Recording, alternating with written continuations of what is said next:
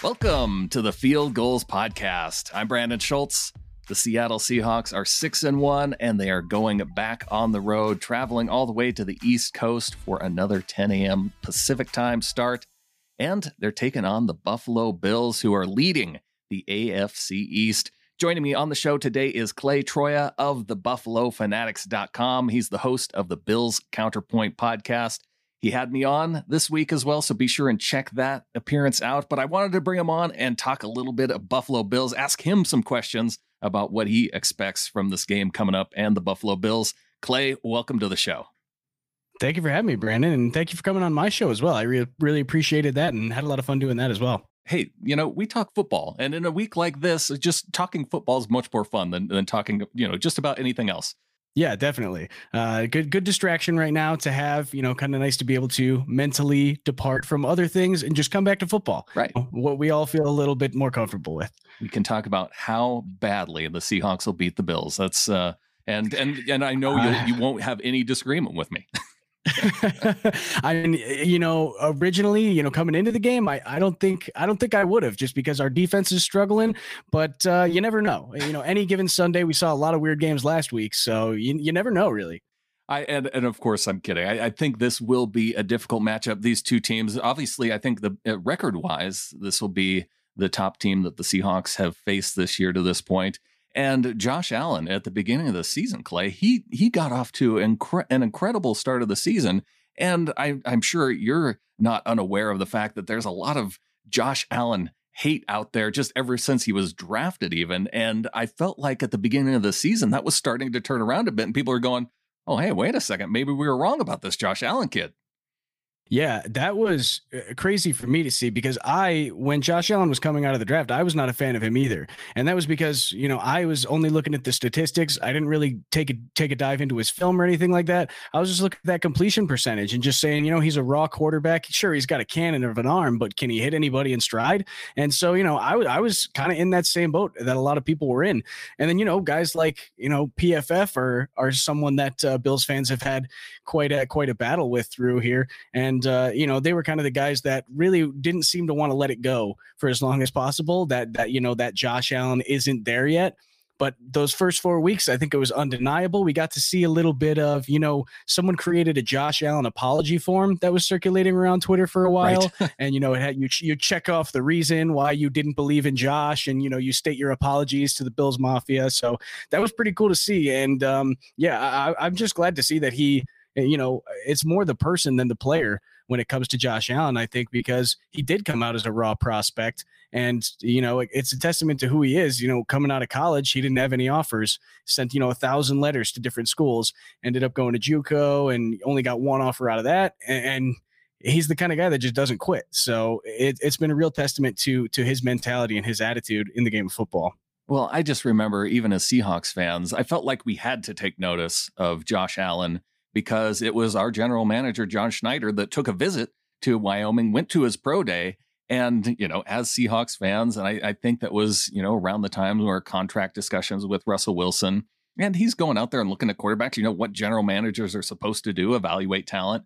But, you know, the fact that he was at his pro day, it was just that little bit of question of, oh, should we should we go ahead and take a look at this Josh Allen guy because our general manager is there and in person? It, it was a very interesting time to think back to and, and just remember our general manager there going there to scout him personally.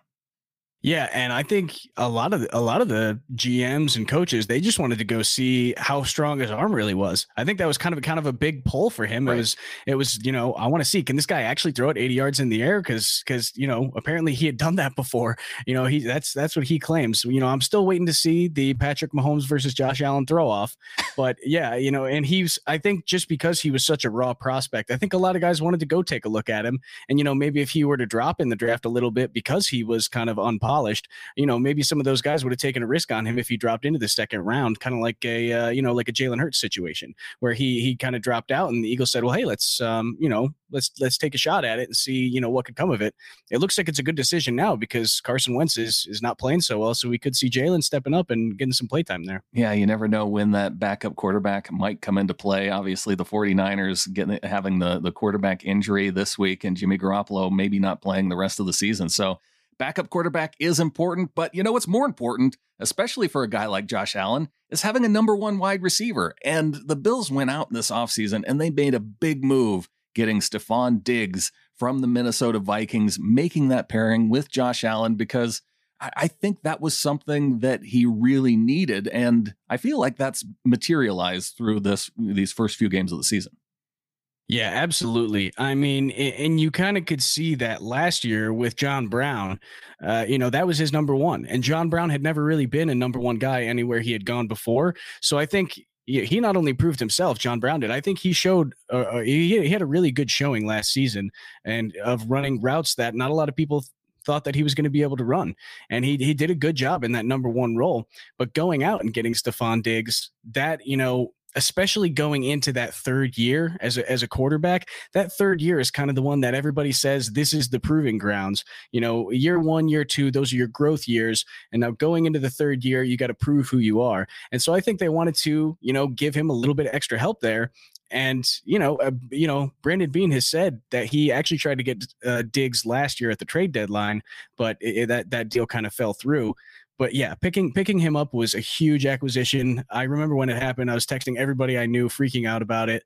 And uh, and the Vikings, you know, the Vikings made out well in that trade too. It's, it's a rare occurrence where both of the teams won the trade. Where the you know the Vikings now have Justin Jefferson, right. who's a, a number one, a future number one for years to come. So you know, Bills got the guy they needed to win now, and the Vikings got their guy for the future. So it's a win-win for both teams, and you love to see that, honestly. It's funny you bring up John Brown because he's a guy that I, I, have kind of forgotten about a little bit because he used to be in Arizona, so he was with a division rival. In fact, they had John Brown and they had Jaron Brown. And so we often referred to John Brown as the good Brown.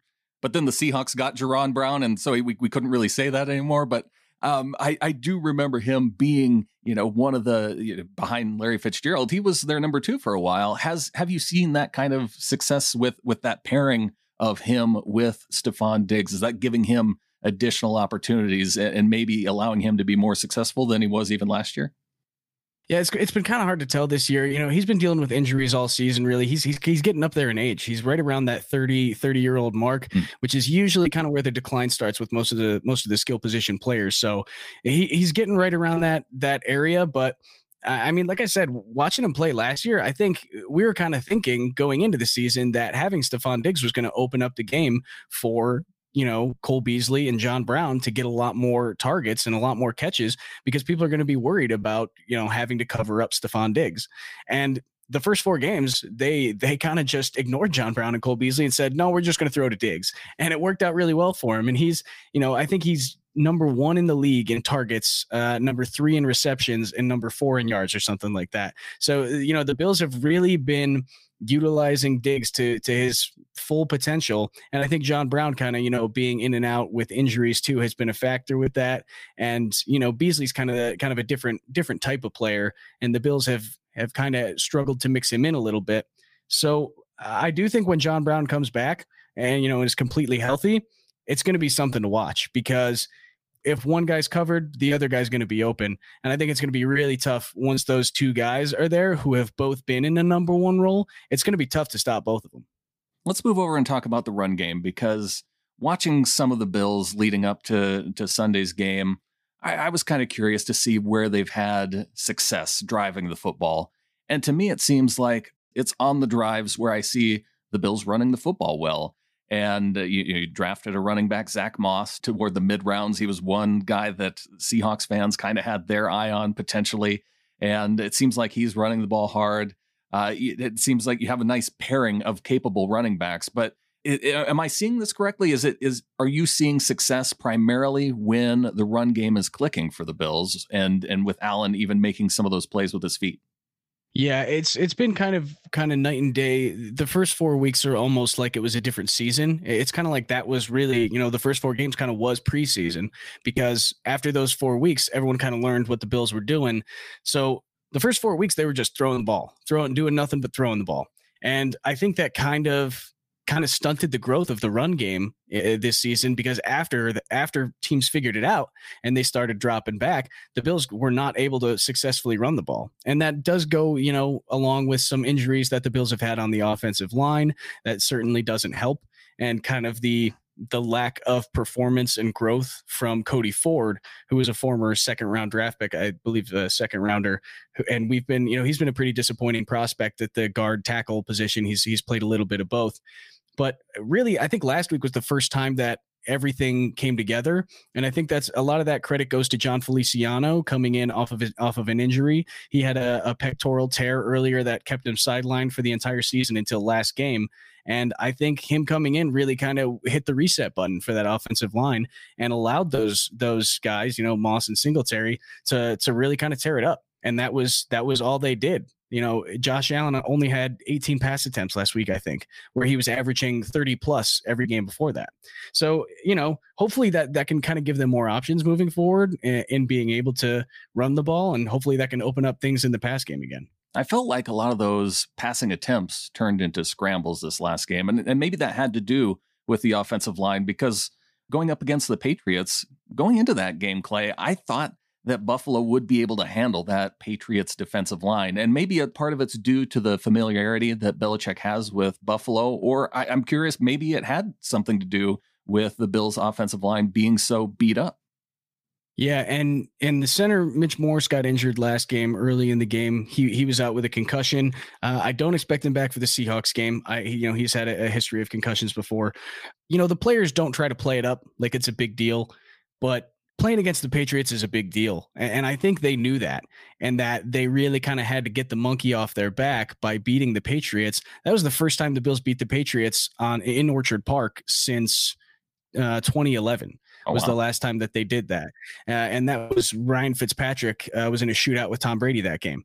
Uh, you know, that was the, I don't know if you've ever heard the video, but uh, look it up if you haven't. The Fitz scream um, happened uh, around that time as well when, when we really heard how, how Fitzpatrick likes to scream like a little girl, which is great. If you haven't heard it, look it up. You know, I still love Ryan Fitzpatrick to this day. He's so good for the game of football. But yeah, I mean, you know, getting that monkey off their back was something that they still needed to do. I think there were still some jitters going into that game, even though the Bills had the better team. They going into that game, they had a much better roster than the Patriots did, especially with injuries to Julian Edelman and Stephon Gilmore. So, you know, Josh Allen, he was rolling out of the pocket a lot when it was a clean pocket. And uh, we've seen kind of almost scared play from him like that against the Patriots before, but I haven't really seen it against many other teams. It seems to only happen against the Patriots so far in his career. And I, that's a big reason why, up until that point, he had never beaten the Patriots. So I think I'm hoping now it, we can kind of move on from that, you know, those jitters in, you know, taking down the beast that was the New England Patriots. I think they've been taken down now. And I think everyone can kind of relax a little bit and hopefully that that'll settle them in a little bit more. Buffalo gets the monkey off their back with the division rivals, but do they have another one on their back when it comes to the Seattle Seahawks? Let's look at some of the history between the Buffalo Bills and Seattle Seahawks. We'll do that coming up next.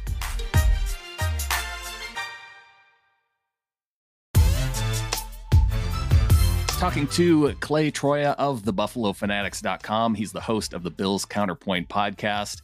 And just looking at some of the history, there, there's not a whole lot, Clay, because these two teams they, they play every four years. And really, Russell Wilson has never played at Orchard Park. The last time these two teams faced was Russell Wilson's rookie season. That game was played up in Toronto. And I, I don't know if you remember this, but it was a 50 to 17 beatdown. It was it was part of this run for the Seahawks where they were just putting points up on the board and you had the Legion of Boom defense. They, they were really hitting on all cylinders. So they have Russell. This would be Russell's first time playing there, and just looking historically, even the Seahawks have an eight and five record against Buffalo. Like I said, the last two games these two teams have played. Although I, I think that one in Seattle was a really close one that came right down to the wire. Yeah, that the last one I think it was it was a night game. I can't remember if it was Sunday or Monday night, but that was a night game with uh, Tyrod Taylor at quarterback, and I remember because that was one of the best Tyrod Taylor games he had mm. when he was on the Bills. He was really on on point there. He was throwing the ball really well. Robert Woods was still on the team at the time, and he had a really good, good game that week as well. Um, but as far as the Toronto series, uh, I don't know what you're talking about. That never existed to me. Um, so uh, I think the only thing the only thing I remember from that game was Stevie Johnson making a really nice one handed catch, and everything else from the Toronto series has been uh, forced out of my memory uh, as quickly as possible. Right. so, um, yeah, as Bills fans, we we like to forget that that happened. That makes all the sense. Any any game where the opposing team scores 50, you just you want to block that out forever. You maybe even also want to block out that game that we saw a couple weeks ago between Buffalo and the Jets because we saw the Jets take a 10 point lead early and we just saw Buffalo kick field goals the rest of the day, still got the win. What was going on in that game with the division rival Jets? It was just a lot of uh, pointing the gun at our own feet because, you know, anytime the Bills didn't punt once that game. Uh, I think they had one turnover. I think Josh did fumble in the pocket one hmm. time, and that was recovered by the Jets. But other than that, I don't think there were any turnovers, and there were no punts from the Bills. So it was kind of just a weird game. Uh, a little bit of an anomaly, really, because anytime they would get into the red zone, they would, you know, have a huge penalty. And, you know, Josh Allen threw a touchdown pass to our rookie wide receiver, Gabriel Davis, and it got called back because it was an illegal formation. Not enough guys were on the line of scrimmage that play. And then, you know, Tyler Kroft makes a nice catch down the sideline and pulls a Daniel Jones and just falls over. So it was just kind of weird little things that kept on happening like that, where the Bills just couldn't get into the end zone. And that was a, a such a frustrating game to watch because, you know, we knew that we were the better team and we were driving the ball down the field and doing really good. And we just couldn't get into the end zone. But, uh, you know, I'm not one for moral victories too much, but Tyler Bass did get a lot of experience that game, and he's a rookie kicker. So I think you know he, he kicked the ball eight times. Yeah. So when you when you get to kick the ball that many times in a game, and he made six of them, so you know it, it was good to see because we were a little worried about him before that. But yeah, I mean, it, it was a, really kind of a, a, lackluster performance from the offense that game, but the defense did a great job in the second half. I think they gave up four total yards. So, you know, the defense did their job there, and the offense just couldn't make it into the end zone. Yeah, Seahawks fans might even still be a little bit mad at Bills fans for cutting one of our favorite kickers of all time, Stephen Hauschka. But I think by the time Hauschka was let go, uh, maybe Bills fans were ready for him to move on. Yeah, and we and I love Stephen Hauschka when he was when he was with us. He was a great kicker, very consistent. He could kick in any kind of weather. Um, you know, the last season he had some struggles a little bit. There were some games where if he had made a couple kicks, we would have won the game or we would have been in the game. Uh, the Cleveland games coming to mind the most for me. And, you know, it's kind of, it was kind of an interesting decision that the Bills got rid of him when there's no preseason and you don't really get to see your, your rookie kicker get any in-game action, even if it is preseason. So, you know, eh, I, hopefully in the long run it pays out. But yeah, Stephen Hauschka, I'm, I don't. Does he even have a job right now? Is he is he still uh, unemployed on the market? I, I think he may have gone in for some tryouts, but I don't think he has a gig right now. That's interesting because he is a good kicker. He's oh, yeah. he's pretty solid. I'm surprised no one else has brought him in. Great guy too. Him and his wife are lovely people, and you know Bills fans welcomed them with open arms, and it was uh, it was really nice. Her, or, uh, excuse me, his wife was very active in the community as well. Great people. So I, I was I was sad to see him go. Oh yeah, he was he was a fan favorite for sure while he was here. Uh, well, we've put it off long enough, Clay. We haven't really talked about the Bills' defense. I know you probably don't want to, and it's it's surprising to me that it's kind of a point of disappointment for the Bills this season because I just know going into this game, you know how when we first get the schedule, we start to look at the teams going down the schedule and go, you know, trying to decide which teams are going to provide uh, a challenge, which ones might match up well. And I had this game dialed in as one that would challenge the Seahawks because historically the Seahawks haven't had that strong of an offensive line. They've improved upon that this year. And historically, the Bills have had a very solid defensive line and gotten out after the quarterback. And I don't feel like I've really seen that much of that this season. Yeah. And, you know, I know Adam thinks this as well, your co host on the Seahawkers podcast. He mentioned this yesterday as well, but games are, are won and lost in the trenches. And the, that was, that's something that the Bills have really been struggling with this year, especially on that defensive line. Uh, Star Lotulelei, our highest paid defensive lineman uh, in the interior there, he opted out before the season due to COVID. And I think everyone kind of realized after he opted out, everyone kind of realized how much he actually means to the team. He he's really the unsung hero at this point because before, you know, he's not the kind of guy that'll show up on the stat sheet, but he's the kind of guy that's going to take up those double team blocks. He's the kind of guy that's going to keep the linebackers clean so they can go, you know, hit the gap and make their plays. And, and the Bills just don't really have that anymore. There's no one on that defensive line that is a threat to an offensive coordinator that makes him go say, "Hey, I need we need to put two guys on him. And, and, right now, all they have to do is just put a hat on a hat. And those guys eh, on the defensive front really aren't making anyone pay when it's just a, a single block. And that's what you need to do is if if you got one guy on you, you got to make him pay and you got to go go make that play. So I think that's kind of where it all starts. And then from there, it just works its way backward. You know, Tremaine Edmunds has been struggling this year and he's kind of his development has been stunted a little bit. He is still very young. He came into the league at I think 19 years old. But I think without Star Lotulelei and with Matt Milano being injured for a lot of the season, you know, eh, eh, in that outside backer position next to him, he's really been struggling out there. And I think, you know, he might he might have a little bit too much weight on his shoulders right now. You haven't even mentioned Quinton Jefferson. Uh, have have did the oh, Seahawks oh, make sorry, a mistake yeah. by allowing Quinton Jefferson to be signed by the Bills? No, no, they didn't. Um, I, I, you know, I haven't really seen much from him, to be honest. You know, it's been, you know, he really just hasn't made much of an impact. Yeah, it's he's kind of had just hasn't been really noteworthy. And I'm not sure what you guys thought of him in in the past. You know, when he was w- with you guys, was he a player that you were sad to see go? He, you know, it was it was kind of a, a division amongst the fans because if you looked at some of his pass rush productivity stats he graded out pretty highly in terms of the pressure that he was getting from the interior of the defensive line.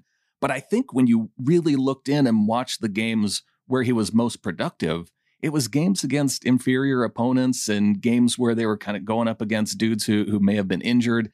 And so I for the for the price that he was looking at in free agency, I I was saying, you know, at, at under no circumstances, and even Jarran Reed has been a little bit of a disappointment who, you know, he was the guy on the interior who go back a couple seasons when he was paired with Frank Clark, he had double digit sacks. So I, I had more confidence that Reed could return to that kind of form than than kind of the productivity that we were getting out of Quinton Jefferson. But there were a lot of Seahawks fans who were who were a, a bit sad to see him go. Yeah, and I think maybe we just I just haven't been taking a close enough look at him. I've taken a look at the the defensive line before. I really I took a, a pretty deep dive in the uh, in the Titans game there because that was a huge disappointment on the defensive front. Um, but he never he never really caught my eye. So uh, that might be a good thing at times because if you're a defensive lineman, sometimes you don't want to you don't want to be noticed. Sure. You want to take up the double team block and you want you want to stay quiet. But you know we haven't really generated a lot of pressure from our, our defensive line this year at all. I think most of our sacks have come from the secondary, where you know McDermott and Leslie Frazier are bringing bringing guys up into the box from you know like guys like Jordan Poyer, uh, who's a you know great and very aggressive, good tackling safety. So it's been kind of disappointing, really, to see you know Jerry Hughes kind of finally stepped up a little bit. He's a psychopath, by the way. Um, so you know, as soon as he flicks that switch, uh, you know, you could see a lot of good stuff and a lot of bad stuff. Yeah. Uh, you know, we used to say that we could expect at least one personal foul penalty from him a game. But um, yeah, it, it has been pretty disappointing to see kind of the lackluster performance from the uh, defensive front. Have you seen the Bills defense match up with an offense like the Seahawks to this point in the season? I don't think we have. I mean, you could say maybe maybe Patrick Mahomes and maybe a little bit of Ryan Tannehill. I mean, but those actually, I would say the Titans probably would be the better, the the closest thing to it. Mm. I don't think it would be all the way there, but AJ Brown, uh, kind of a you know, he's a big wide receiver, right. athletic, fast. Yeah, went to school with DK Metcalf. Yeah, yeah, exactly. And I think those are pretty good, pretty good comparison between those two guys. And Tannehill is a lot better than people give him credit for. I think because Adam Gase ruined the first few years of his career, people kind of cast him off. Mm-hmm. But he's he's a good passer, and we we really had had a lot of trouble with stopping uh, AJ Brown and uh, and Tannehill. But we did also have Tre'Davious White out that game. Okay. I still don't think it's gonna. I don't think it's gonna matter though. even with Tre'Davious in, we've we've just the Bills have been bringing in so many guys on the defensive backfield because that other corner is is just really weak right now. We we brought a guy up from the practice squad who's a rookie, Dane Jackson from Pitt. La, uh, I can't remember if it was last week or a couple weeks ago, and he actually performed well. It was against the Jets. He had an interception uh, against Sam Darnold. And you know that got Bills fans excited because it's like, oh my God, is there a corner that can play on the opposite side? So I uh, I'm pretty worried. I, I am pretty worried about what's what Russell Wilson, DK Metcalf, you know, um, Tyler Lockett, more. You like there are so many weapons, and then you got Dissly, Olsen. It's going to be a nightmare. You can't cover all those guys, and, and uh, like you know, I think the Bills are going to give up 30 plus points, and I don't think it's gonna. I don't think it's going to be that uh, that bold of a prediction to say that. Well, I, and I guess the one thing that you would take away too, as a Bills fan, is that you watched a Buffalo team that put up 35 points on a Rams team that has a pretty solid defense, especially when you look at the guys on the defensive line with Aaron Donald. You don't have anybody on the Seahawks defensive line that you have to worry about or account for like you do Donald. So the, you can look back at that game and say, okay, well, we put up 35 there. Can it just be, you know, the first team that gets to 35 or, or plus that? Is it going to be that kind of a shootout of a game this coming Sunday? My hope is the last team who has the ball wins the game. And if it's not the Bills, I'm fine with it because I'd love to see, you know, a Russell Wilson versus Josh Allen shootout. That would be great. I think that would be a great developing point for Josh Allen, even if he does lose the game, to be in a shootout with a guy like Russell Wilson, who is in the definitely in the lead for the MVP race right now. Being able to just go toe to toe with a guy like that and really play in a competitive match with a top tier team, that's that's something that the Bills have not been able to do. Even going back to last year. And, you know, this year, the two great teams that they've played so far, the Titans and the Chiefs, they haven't been able to perform.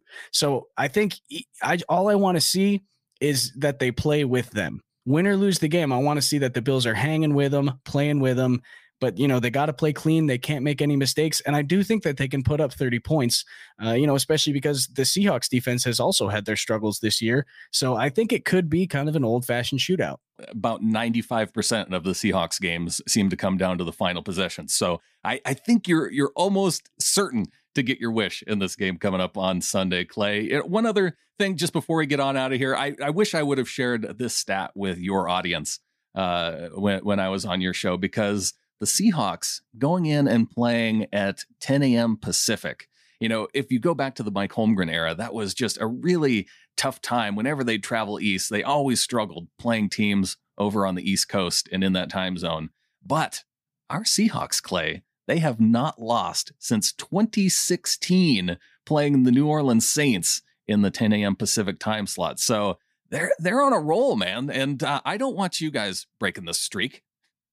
I mean, you know, I'd hate to see it go, but I'd love to watch it leave. Um, you know, I, I think uh, that's that's interesting actually because there aren't a lot of West Coast teams that can travel across the country, play an early game, and win those on a regular basis. I think that's probably a good testament to Pete Carroll's coaching and, and to a way where you can win games consistently on the East Coast. But that that is a pretty interesting stat. It is interesting, and I and I probably jinxed it by bringing it up with you, Clay. you know, I was actually thinking about bringing up, uh, looking that stat up myself before I was talking to you guys to see. Oh, wait, hold on, we got a West Coast team coming right. over. Yeah, because the Rams, you know, that was one of those things where, gosh, you got up so big on that team, and and they scratched and clawed, and, and were able to come back and get into the game, which thankfully you hang you, you hung on to that one for for the sake of Seahawks fans. Yeah, and uh, Henderson, uh, who I didn't even know before that game, he just gashed us that whole game, and you know that that was that was terrible. But you're welcome for hanging on. Mm-hmm. You know we were pretty excited about that one too. So yeah, always always happy to help somebody out. He's Clay Troia of the BuffaloFanatics.com. Check out my appearance along with Adam Emmert of the Seahawkers podcast. We were on the Bills Counterpoint podcast. Check out that show this week. Clay, really appreciate you coming on the show. If people want to follow along on Twitter, maybe where do they go to find you? Uh, yeah, I'm at Clay Troia. That's just uh, my first and last name. And uh, yeah, I, I post stuff there all the time. I'm always talking Bills, talking football. So if you want to learn more about the Bills, want to want to read up a little bit before the game this Sunday, give me a follow or check out what I'm doing. And uh, yeah, hope to see you there. Definitely check out Clay's work. Also check out fieldgulls.com leading up to this game against the Buffalo Bills a lot of news to look at from this last week. Mychal Kendricks was cut from the practice squad. He's returning to the practice squad. Alex Collins, former running back, signed back to the team, joining the practice squad. Also, some news from Alastair Corp looking at the salary cap. There was some concern about whether or not Dunlap's salary would fit in with the Seahawks, whether they'd have to cut a player to make room or restructure another contract. Turns out Carlos Dunlap took a pay cut. So check out Alastair Corp's article. Alastair also following along with the 49ers news after they shut down their facility this week with a positive COVID 19 test. Obviously, something to watch as a Seahawks fan, considering they just played this past week. But some other news from this past week Bobby Wagner earning Defensive Player of the Week honors for his game against the San Francisco 49ers. Also, some bad news with regard to Phillip Dorsett. He had surgery recently. Doesn't look like he'll be on the playing field anytime soon. And finally, if you haven't checked it out, you got to check out Mookie Alexander's Enemy Reaction. Those are always good articles to go and check out and see how 49ers fans were reacting during that game against the Seattle Seahawks. Continue to tune in here, subscribe to the podcast, sbnation.com slash NFL podcasts. Get all the episodes in your podcast feed as soon as they come out. And I'll be chatting with Anthony Knockreiner later this week. We'll have our NFL picks for this weekend. Look for that. And until next time, go Hawks.